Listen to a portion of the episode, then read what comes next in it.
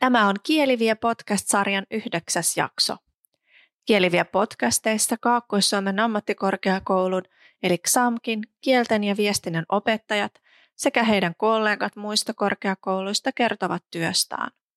He myös haastavat opiskelijoita ja työelämän edustajia mukaan keskusteluun kieli- ja viestintäosaamisen merkityksestä sekä ottavat kantaa ajankohtaisiin kielten osaamista, opiskelua ja opetusta koskettaviin teemoihin. Kieli vie. Tervetuloa mukaan. Kielivie podcast-sarjan yhdeksäs jakso kertoo kieliosaamisen arvioinnista. Aiheesta ovat keskustelemassa eri ammattikorkeakoulujen kielten lehtorit. Olisia Kouliberg opettaa englantia ja venäjää Lappenrannan Lahden teknillisessä yliopistossa eli LUTissa ja Lab-ammattikorkeakoulussa. Jaana Beckman opettaa Kajanin ammattikorkeakoulussa eli KAMKissa englantia ja ruotsia. Maria Loginova on Kaakkois-Suomen ammattikorkeakoulun eli XAMKin englannin, venäjän ja suomen opettaja. Kielitaidon monipuolinen arviointi on aina ajankohtainen aihe niin opettajille, opiskelijoille kuin työelämän edustajillekin. Ja sitä pitää jatkuvasti kehittää Kieli vie nyt arviointiin. Olisia Kuleberg, sinä opetat kahdessa eri korkeakoulussa. Millaista arviointityökalua käytät kieliosaamisen arvioinnissa? No varmaan kaikilla kielikursseilla Suomessa on käytössä eurooppalainen viitekehys, joka on Euroopan neuvoston kehittämä ohjeistus, jossa kuvaillaan kieliosaamista kuudella eri tasolla. Käytännössä viitekehys luokittelee kielten osaamista kolmen viitetason, jossa A on aloittelija, B on itsenäisen kielen käyttäjä ja C on taitavan kielen käyttäjä. Ja jokainen viitetaso jakautuu vielä kahteen alatasoon, eli puhutaan tasoista A1, B2, C1. Ja viitekehyksen tarkoitus on yhdenmukaista kielitaidon kuvaamista ja arviointia. Mutta se itse eurooppalainen viitekehys ei tietenkään kerro, minkä arvosanan mistä suorituksesta opiskelijan on saatava. Käytännössä viitekehys antaa opettajalle kuvaus osaamisesta, jonka opiskelijalla pitää tällä tasolla olla. Esimerkiksi Lab-ammattikorkeakoulussa suurin osa englannin kursseista ovat B2-tason kursseja – niin eurooppalaisessa viitekehyksessä on kuvattu B2-osaajan kielitaito kirjoittamisessa, puhumisessa ja kuulun ymmärtämisessä. Eli jos englannin kurssilla on tavoitteena kehittää suullista kielitaitoa, niin viitekehyksen mukaan opiskelijalla B2-tasolla pitää olla sellainen suullinen kielitaito, että hän pystyy osallistumaan aktiivisesti keskustelun tutuista aihepiireistä – esittämään selkeitä yksityiskohtauksia, kuvauksia, esittämään eri vaihtoehtojen edut ja haitat. Eli niin kuin näkyy, tästä ei vielä selkene, että miten esimerkiksi opiskelijan suullista esitystä arvioidaan. Toisin sanoen, että minkälaiset suoritukset hän saa viitosen, mistä kolmosen. Lab-kielikeskuksessa olemme tehneet suomen, englannin, ruotsin ja muiden kielten arviointitaulukot – jossa kuvailimme arviointikriteerit arvosanoille 1, 3 ja 5. Niin jos otan nyt saman esimerkin, eli englannin B2-tason suullisen osaamisen arviointi, niin arvosana 5 tarkoittaa, että opiskelija puhuu sujuvasti ja vaadittavan tilanteen tyylin mukaisesti. Vuorovaikutus on erinomainen, puhe on erittäin hyvin strukturoitu, selkeä ja tarkoituksenmukainen ja sanaston ja rakenteiden valinta on kontekstin ja tilanteen mukainen. Ja arvosana kolme taas tarkoittaisi sitä, että opiskelija puhuu melkein aina vaadittavan tilanteen tyylin mukaisesti, pystyy vuorovaikutukseen ja puheessa on aika looginen rakenne ja se on riittävän hyvällä tasolla, vaikka virheitä puheessa on. Mutta vaikka meillä on nämä kuvaukset ja taulukot tehty, on siinä aina tila miettimiselle, kun lähdetään opiskelijan suoritusta arvioimaan, että kuinka looginen tämä puhe oikeasti on, kuinka sujuva se on. Ja monia asioita voi tulkita aika eri tavalla. Niin haasteita kyllä riittää. Niin Jaana Beckman, sinä olet pitkään opettanut eri kieliä ja vieläpä eri alojen ammattilaisille. Mikä on mielestäsi haastavinta kieliosaamisen arvioinnissa? Juu, haasteitahan niissä aina löytyy ja meillä on tosiaan ihan samalla tavalla tehty nuo arviointikriteerit ja yleensä joka opintojaksolle on tehty omat kriteerit. Meillä ehkä vielä tuossa vitosen, nelosen ja vitosen arvioinnissa, niin mukana on myös se, että satunnaisia virheitä voi vielä tapahtua kielenkäyttäjällä. Ehkä ajatuksena myös se, että mehän tehdään virheitä myös omalla äidinkielellä. Minä ajattelen myös siinä vähän kieliopin käyttöä, että minkälaisia kielioppiasioita tapahtuu sekä kirjallisessa että suullisessa tuottamisessa, että esimerkiksi vitosen opiskelija voi satunnaisesti käyttää vaikka verbeissä väärää muotoa, mutta hän voi esimerkiksi puheessa korjata itse nelosen ja vitosen opiskelija tätä omaa kieltänsä. Eli hän huomaa sen, että hän tekee virheen. Ja sitten taas kolmosen opiskelija esimerkiksi tässä haastavuudessaan tai arvioinnin haastavuudessa niinkään. Eli siellä tapahtuu sitä virhettä, opiskelija ei välttämättä huomaa, että virheitä tapahtuu näin niin kuin kieliopissakin puheessa ja kirjoituksessa. Myös se, että millä tavalla käyttää aineistoa hyväksi, lukemista siellä apuna vaikka suullisessa esityksessä. Ja kirjallisissa sitten myös näkyy toki sanoja, sanavalinta. Ja sitten ykkösen ja kakkosen opiskelija, se tyydyttävä osaaminen sekä Ruotsissa että Englannissa minun mielestä on sellaista, että siinä näkyy paljon esimerkiksi suullisessa esityksessä lukemisen vaikutus, eikä oikeastaan vapaata kerrontaa päästä arvioimaan ollenkaan. Haastavuus on tosissaan siinä, että opiskelijamäärät hän alkaa olla vuositasolle jo aika kovia, siis satoja opiskelijoita, mitä me opettajat käymme lävitse. Ja tietenkin siellä sitten se haitari on tosi tosi, tosi suuri. Eli erilaisia oppimistapoja on ollut opiskelijoilla, erilaista kokemusta sen kielen kanssa arjessa. Ja sitten tosiaan se, että jotkut saattaa olla, että eivät ole käyttänyt koskaan kieltä, ja toiset, saa, toiset ovat jopa voineet asua semmoisessa maassa, missä kieltä on käyttänyt. Siinä ehkä nämä ääripäät niin kuin tavallaan sen kielen pohjalla. Arviointiin suhteutettuna tämä kyllä sitten näkyy Mitenkä Maria sitten, minkälaisia oikeudellisia perusteita arviointiin liittyy ammattikorkeakouluopetuksessa?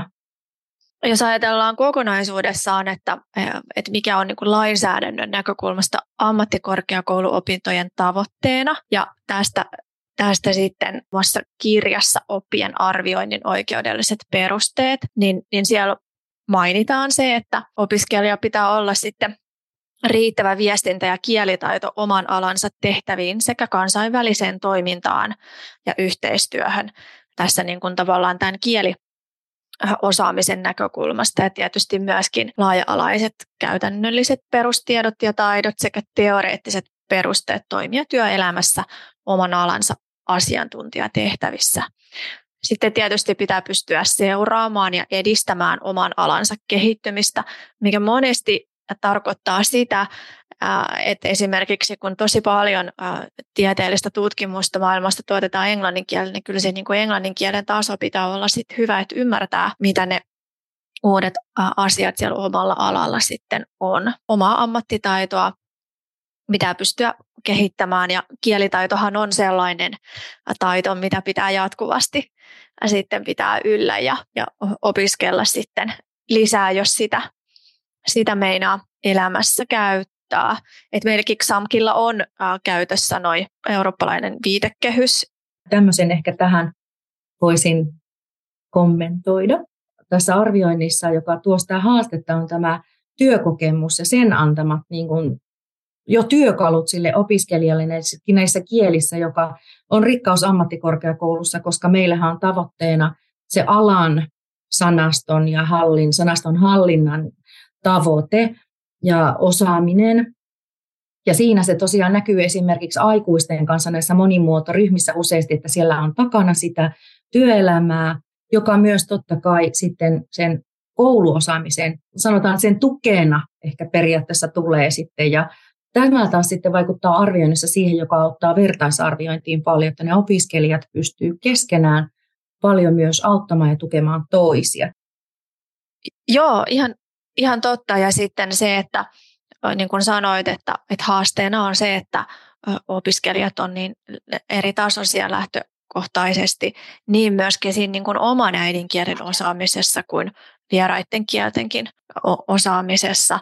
Niin sitten se vertaistuki ja myöskin arviointi, jossa opettaja ikään kuin, niin kuin kannustaa ja antaa sellaisia niin kuin täkyjä siihen, että, että jos on jotain haasteita tai, tai esimerkiksi pelkoja siitä aiemmin koetusta, että ei uskalla oikein puhua ja on vähän epävarma sen ääntämyksen kanssa tai, tai sitten se kielioppi on vähän niin ja näin, niin, niin sitten saa siihen sellaisia niin kuin, itselleen sopivia harjoituksia ja pystyy sitten omaa kielitaitoaan kehittämään siitä lähtökohdasta, mistä, mistä nyt sitten niin kuin ponnistaakin, kun sinne tunnille sitten tulee. Ja tässä sitten tulee myös se puoli tosiaan, että se, se joka on kokenut sitä kieltä tarvitsevansa, myös tosi kivasti motivoi sitten myös heitä, jotka ajattelevat, että no en mä tätä koskaan tarvi, mutta sitten sieltä voikin tulla sieltä joltakin kurssikaverilta, että kyllä, kyllä sitä nykyään esimerkiksi tekniikan puolella, konetekniikassa ja rakennustekniikassa, niin vahvasti jo tarvitaan sitä kieltä, että yhteistyö alkaa olla aika globaalia. Kyllä, ja sitten esimerkiksi hoitoalallakin, että monesti Suomessakin lääkärit on, on muunkielisiä tai, tai niin kuin kollegatkin voi olla sitten muunkielisiä. Sitten jos taas niin kuin mietitään lain näkökulmasta, niin meillähän ei ammattikorkeakoulutuksen arviointiin ää, niin kuin liity mitään sellaista ää, lakia, joka sitoisi meitä, vaan se, että opettaja sitten niin kuin sen arvioinnin suorittaa ja jos opiskelija on tyytymätön siihen arviointiin, niin hän voi hakea oikaisua siihen. Opettaja voi päättää, mm. päättää sitten ja, ja esittää, niin kuin me monesti tehdäänkin, että me esitetään ne kriteerit, me puhutaan sitten eurooppalaisesta viitekehyksestä ennen siinä kurssin alussa. Sitten muistutetaan myöskin niin kuin, ennen tenttiä, että minkälaisilla, minkälaisilla kriteereillä tarkastellaan suullista suoritusta tai, tai kirjallista suoritusta tai jos on joku tällainen työelämän projekti, niin, niin silloinhan niin kun, silloinkin opettaja arvioi sen, sen suorituksen, että, hän, että opettaja voi pyytää työelämän edustajalta sellaista niin kun arviointia, mutta ei voi niin kun velvoittaa ja, ja sitten se, se ei ole niin kun lain mukaistakaan. Et lain näkökulmasta taas puhuttuna, niin, niin meidän pitää pystyä perustelemaan opiskelijalle se, että miksi hän on saanut tietyn arvosanan tietystä suor- opintosuorituksestaan ja sitten tietysti jos ajatellaan hallintolain palveluperiaatteen mukaisesti, niin, niin sellainen perustelu on aina hyvä antaa, vaikka sitä opiskelija pyydäkään. Se ei vain aina käytännössä ole mahdollista, niin kuin ollaan todettu, että meidän opiskelijamäärät on niin suuria, ja sitten jos, ope, äh, jos ne tehtävät palautetaan vähän eri aikaan kuin mitä äh, opettaja on toivonut, niin, niin sitten on aika mahdotonta sit käytännössä äh, antaa yksilöllistä palautetta. Mutta ainakin me pyritään siihen. Kaikki tällaiset opiskelijan tuottamat kirjalliset tai suulliset tai muunlaiset opintosuoritukset, niin opettajan täytyy säilyttää se puoli vuotta. Nämäkin on sellaisia asioita, mitkä sitten ammattikorkeakoulun tutkintasäännöissä määritellään tarkemmin. Miten olisi ja arviointi on huomioitu esimerkiksi Lab-ammattikorkeakoulun strategiassa? No, Lab on työelämän innovaatiokorkeakoulu ja Labin arvot ovat rohkeus ja reiluus. Rohkeutta ja reiluutta voi kyllä soveltaa eri tavoin, mutta arvioinnin näkökulmasta sanoisin, että se tarkoittaa sitä, että arvioinnin on oltava objektiivista, yhdenvertaista, selkeä ja läpinäkyvä. Varmaan jokaisessa ammattikorkeakoulussa on samat asiat. Niin käytännön tasolla se tarkoittaa minun mielestä sitä, että arvioinnin perustelut pitää olla näkyvillä ja selkeästi selitettynä niin, että opiskelija heti opintojakson alussa ymmärtäisi, mitkä suoritukset arvioidaan ja millä tavalla, niin kuin Maria mainitsit jo. Siinä niin kuin pitäisi olla maininta siitä, että arvioiko opettaja vai onko arviointi automatisoitu, onko vertaisarviointia käytössä kurssilla ja kuinka suuri paino on jokaisella arvioitavalla kohdella opintojakson arvosanaan. Ja tehtävän kohtaisesti jokaisen arvioitavan tehtävän kohdalla minun mielestä pitää olla vielä selkeät ohjeet siitä, että mitä juuri tässä tehtävässä arvioidaan. Niin omasta mielestäni arviointi on kyllä vaikein tehtävä, minkä teemme opetustyössä. Että varmaan olette samaa mieltä. Kyllä. Ja siinä mielessä tykkään tosi paljon, että läpissä kokeillaan rohkeasti uusia asioita, niin kuin innovatiivisessa koulussa sen kuuluukin olla – että arvioinnin objektiivisuus ja yhdenvertaisuus ovat erittäin vaativia tavoitteita, ja niitä ei oikein voi saavuta heti. Sen lisäksi jatkuvat muutokset korkeakoulumaailmassa, työelämässä, muutenkin globaalisessa ympäristössä haastavat meitä koko ajan. Niin siinä mielessä erilaisten tapojen kokeilu, kokeilujen tulosten jako ja opettajan vertaistuki ovat erittäin tärkeässä roolissa. Mutta Jaana, mitenkäs tämä oli siis Labin strategian vaikutukset arviointiin, mutta mitenkäs teillä Kamkis, Kamkin strategiassa on huomioitu arviointiasiat? Joo, eli tästä tuleekin mieleen tämä OKM, korkeakoulujen kansainvälistymistrategia, jossa sanotaan, että opiskelijoilla tulisi olla valmiudet työskennellä kansainvälisissä ja monikulttuurisissa toimintaympäristöissä. Ja tavoitteena on aidosti kansainvälinen korkeakouluyhteisö, ja lisäksi kansainvälistyminen ja kielten tehtävä on vähän niin kuin lisätä tätä laatua ja vetovoimaa. Ja myöskin osaamista tulisi viedä ulkomaille päin. Ja lisäksi sitten OKM-strategiassa on tämä monikulttuurisen yhteiskunnan tukeminen. Ja meillä on tosiaan tämä globaali vastuu. Niin lisäksi sitten tässä kankin arvioinnissa, jos ajatellaan tätä meidän strategiaa ja pedagogista strategiaa ja mallia, niin ajatellaan näin, että ihan perusasioissa arvioinnissa hyödynnetään niin opiskelijan itsearviointia. Lisäksi mukana voi olla esimerkiksi opinnollistamisessa se, myös tuo työelämä ja sitä kautta sitä arviointia voi tapahtua. Ja lisäksi totta kai ohjaavan opettajan antama arviointi. Ja arviointi on osaamisperusteista ja perustaista, että siinä mielessä kielten arviointiin haasteisiin palatakseni, niin siinä on just tämä monipuolisuus ja yksilöllisyys kielen osaamisessa, että millä tavalla sitä sitten tulisi arvioida, että sieltä tosissaan jokaiselle saisi sen oikean osaamisen tason. Lisäksi tosiaan kriteereiden avulla KAMKissa myös arvioidaan, että meillä on ihan tämä kansallinen NQF ja kansainvälinen EQF myös. Ja Arviointiasteikko on yleensä nollasta viitoseen. Hei Maria, mitä sitten XAMKissa sanotaan tästä? XAMKin strategisissa tavoitteissa korostetaan just sitä opiskelija- ja osaamislähtöisyyttä, kehitetään jatkuvasti sitä opintojen ohjaamista, seurantaa ja sitten tarjotaan yksilöllisiä ratkaisuja siinä mielessä, miten, miten se on niin kuin mahdollista. Sitten tietysti taas kieli osaamisen näkökulmasta ja, ja sen arvioinnin näkökulmasta niin kun, meillekin pyritään hyvin kansainväliseksi tulevaisuuteen suuntautuvaksi korkeakouluksi olla mukana tässä Ingenium-verkostossa, niin se edellyttää kielten osaamista. Eli, eli me lisätään vieraskielistä koulutusta, sitten sit, sit meillä myöskin niin kun, tehdään koulutusvientiä niin kuin varmaan ka- kaikissa korkeakouluissa pyritään tekemään ja, ja meillä on toki myöskin ää, ulkomaalaistaustaisten opiskelijoiden lisäksi hyvin kansainvälistä tämä meidän henkilökuntakin, eli, eli silläkin tavalla niin kun se ää, kielitaito ja sen, sen merkitys ja osaaminen niin, niin korostuu jo ihan käytännön opiskeluelämän aikana.